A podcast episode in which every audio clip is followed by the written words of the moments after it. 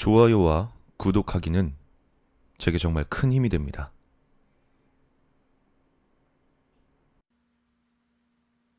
고등학교를 졸업한 후 특기라고 해봐야 눈이 좋은 것 정도였던 내가 다행히 부동산 회사에 취직했다. 부동산에 대한 기본적인 이해와 민법 공부, 자격증 준비까지 여러모로 바쁜 생활을 보내고 있었다. 처음 발을 디딘 사회에서 마음이 꺾일 것 같은 적도 여러 번 있었다.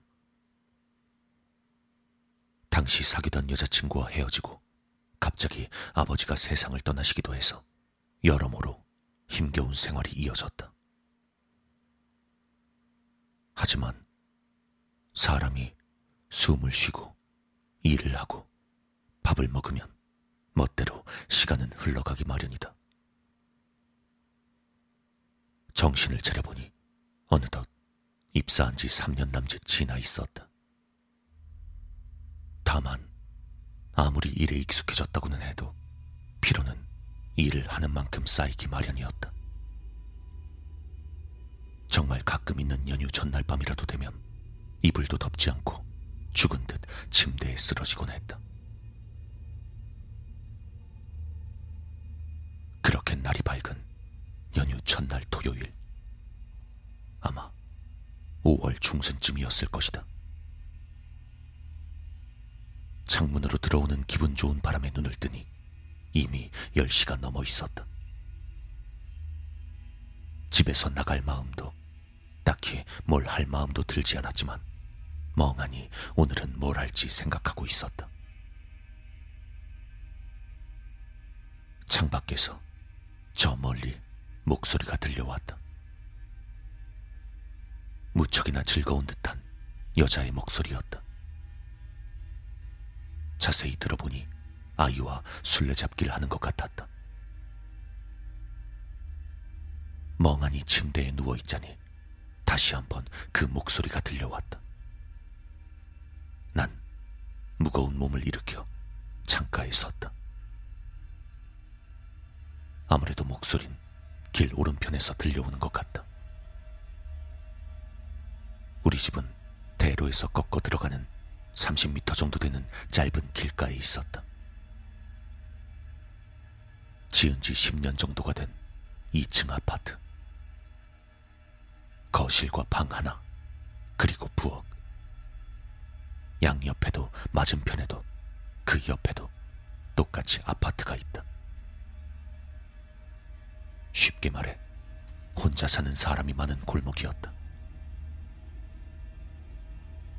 햇빛을 받아 때가 낀 게 잘 보이는 창문을 바라보며 내일은 창문이나 닦을까 생각하고 있던 찰나 시야에 그 여자가 들어왔다. 나는 그 여자를 평생 잊지 못할 것이다. 황록색 가디건에 청바지를 입은 갈색 머리의 여자.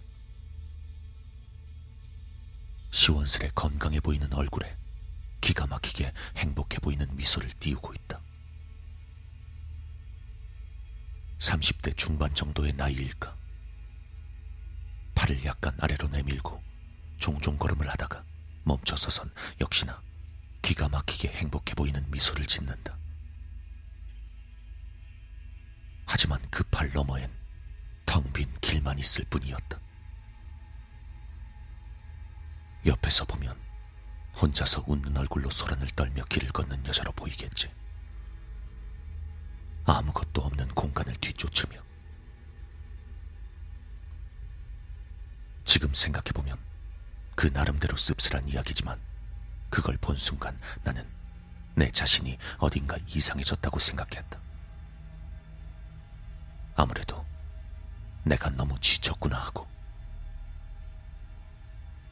그 여잔 그렇게 생각할 만큼 자연스러웠다. 그 미소도, 아이를 부르던 목소리도, 마치 가족 사진을 찍을 때 우연히 아이가 파인더 밖으로 뛰쳐나간 것 같은 감각이었다. 그 감각은 눈을 부릅뜨고 다시 바라보고도 그 여자가 대로를 향해 골목을 벗어나 교통안전 거울에 비치던 그림자가 사라질 때까지 이어졌다. 여자가 이상한 것일까? 내가 이상한 것일까? 아니면 둘 다일까? 어떤 것이 정답일진 알 수 없다. 다만 어느 것이 정답이더라도 무척 슬픈 일이라고 생각했다. 현실적으로 보자면 둘 다 이상한 거겠지. 보이지 않는 무언가를 향해 웃으며 말을 건네는 여자도 골목을 벗어나 교통안전 거울에 비치던 그 여자의 조금 뒤에 그 여자를 따라가는 아이의 그림자를 분명히 목격한 나도. 이 이야기는 여기서 끝이고 제대로 된 마무리고 뭐고 없는 데다 별로 무서운 이야기도 아닐지 모른다. 하지만 이런 걸 몇 번이고 보게 될 때마다 느끼고 있다. 세상엔 잘 알 수 없는 것만큼 두려운 것도 없다고.